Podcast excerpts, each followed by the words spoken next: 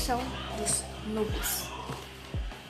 Bom, todo mundo sabe que os Noobs são pessoas que não sabem jogar, mas na verdade eles têm uma grande trajetória, tipo uma grande história que não é assim que acontece.